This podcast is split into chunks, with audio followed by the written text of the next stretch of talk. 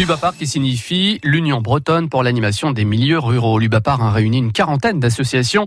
L'UBAPAR fonctionne par commission, formation pour bénévoles et professionnels, euh, formation d'animateurs également, une commission nature et environnement et aussi loisirs en breton et gallo. Alors Erel Belloni, vous êtes avec Riwanon en basque pour nous dire aussi qu'il est très important d'être ancré ainsi hein, dans, dans le territoire breton on a vraiment un ancrage au territoire, c'est ça un peu euh, nos spécificités. Et nous, on, essaye d'inculquer le maximum d'éducation environnement par ces formations-là, le dehors, c'est-à-dire on n'est pas obligé de rester dans une classe pendant une semaine, on peut faire beaucoup de choses à l'extérieur et par le jeu. Euh, on a toute une réflexion sur le développement durable, donc tout ce qui va être alimentation, euh, le recyclage, etc. Et euh, le côté internat qui est très important pour nous, c'est-à-dire qu'on va proposer aux jeunes de rester avec nous en internat et non pas euh, rentrer chez eux tous les soirs. Quoi. Donc on, on va aussi euh, essayer, ça c'est un objectif qu'on s'est donné, de d'avoir aussi des, des mises en situation avec les enfants.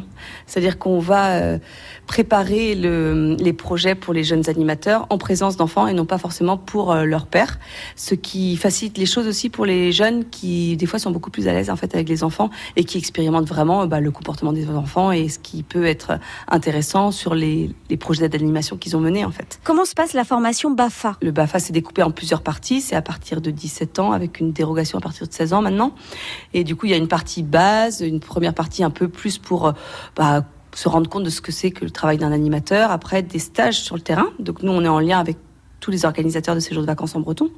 Et après, euh, la partie approfondissement, c'est plutôt pour euh, bah, faire le débrief, voir faire le bilan, savoir comment ça s'est passé avec les enfants, quelles difficultés on a rencontrées, quelles difficultés on a rencontrées avec l'équipe aussi, qu'est-ce qui était génial, qu'est-ce qui devrait être renforcé, développé, tout ça.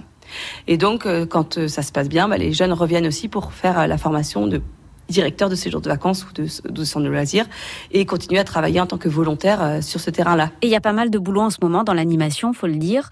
C'est une expérience très importante qui est aussi prise en compte pour intégrer une école, par exemple, ou sur un CV. Mais c'est vrai que c'est une super expérience. Ça permet de se confronter aussi au milieu du travail.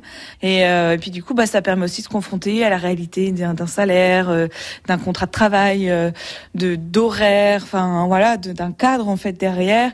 Même s'ils restent pas dans le milieu de l'animation, en fait, c'est des compétences qui vont développer, qui vont leur servir après pour travailler en équipe, par exemple pour euh, être capable de, s'organiser, d'anticiper, de vivre ensemble, de, respecter l'autre, euh, des valeurs qui, me semblent, enfin aujourd'hui hyper importantes en fait pour vivre. Euh, en communauté quoi. Riwanon en basque pour l'UBAPAR, hein, l'Union bretonne pour l'animation des milieux ruraux. Merci pour cet échange, Erel Belloni. Il est 6h29.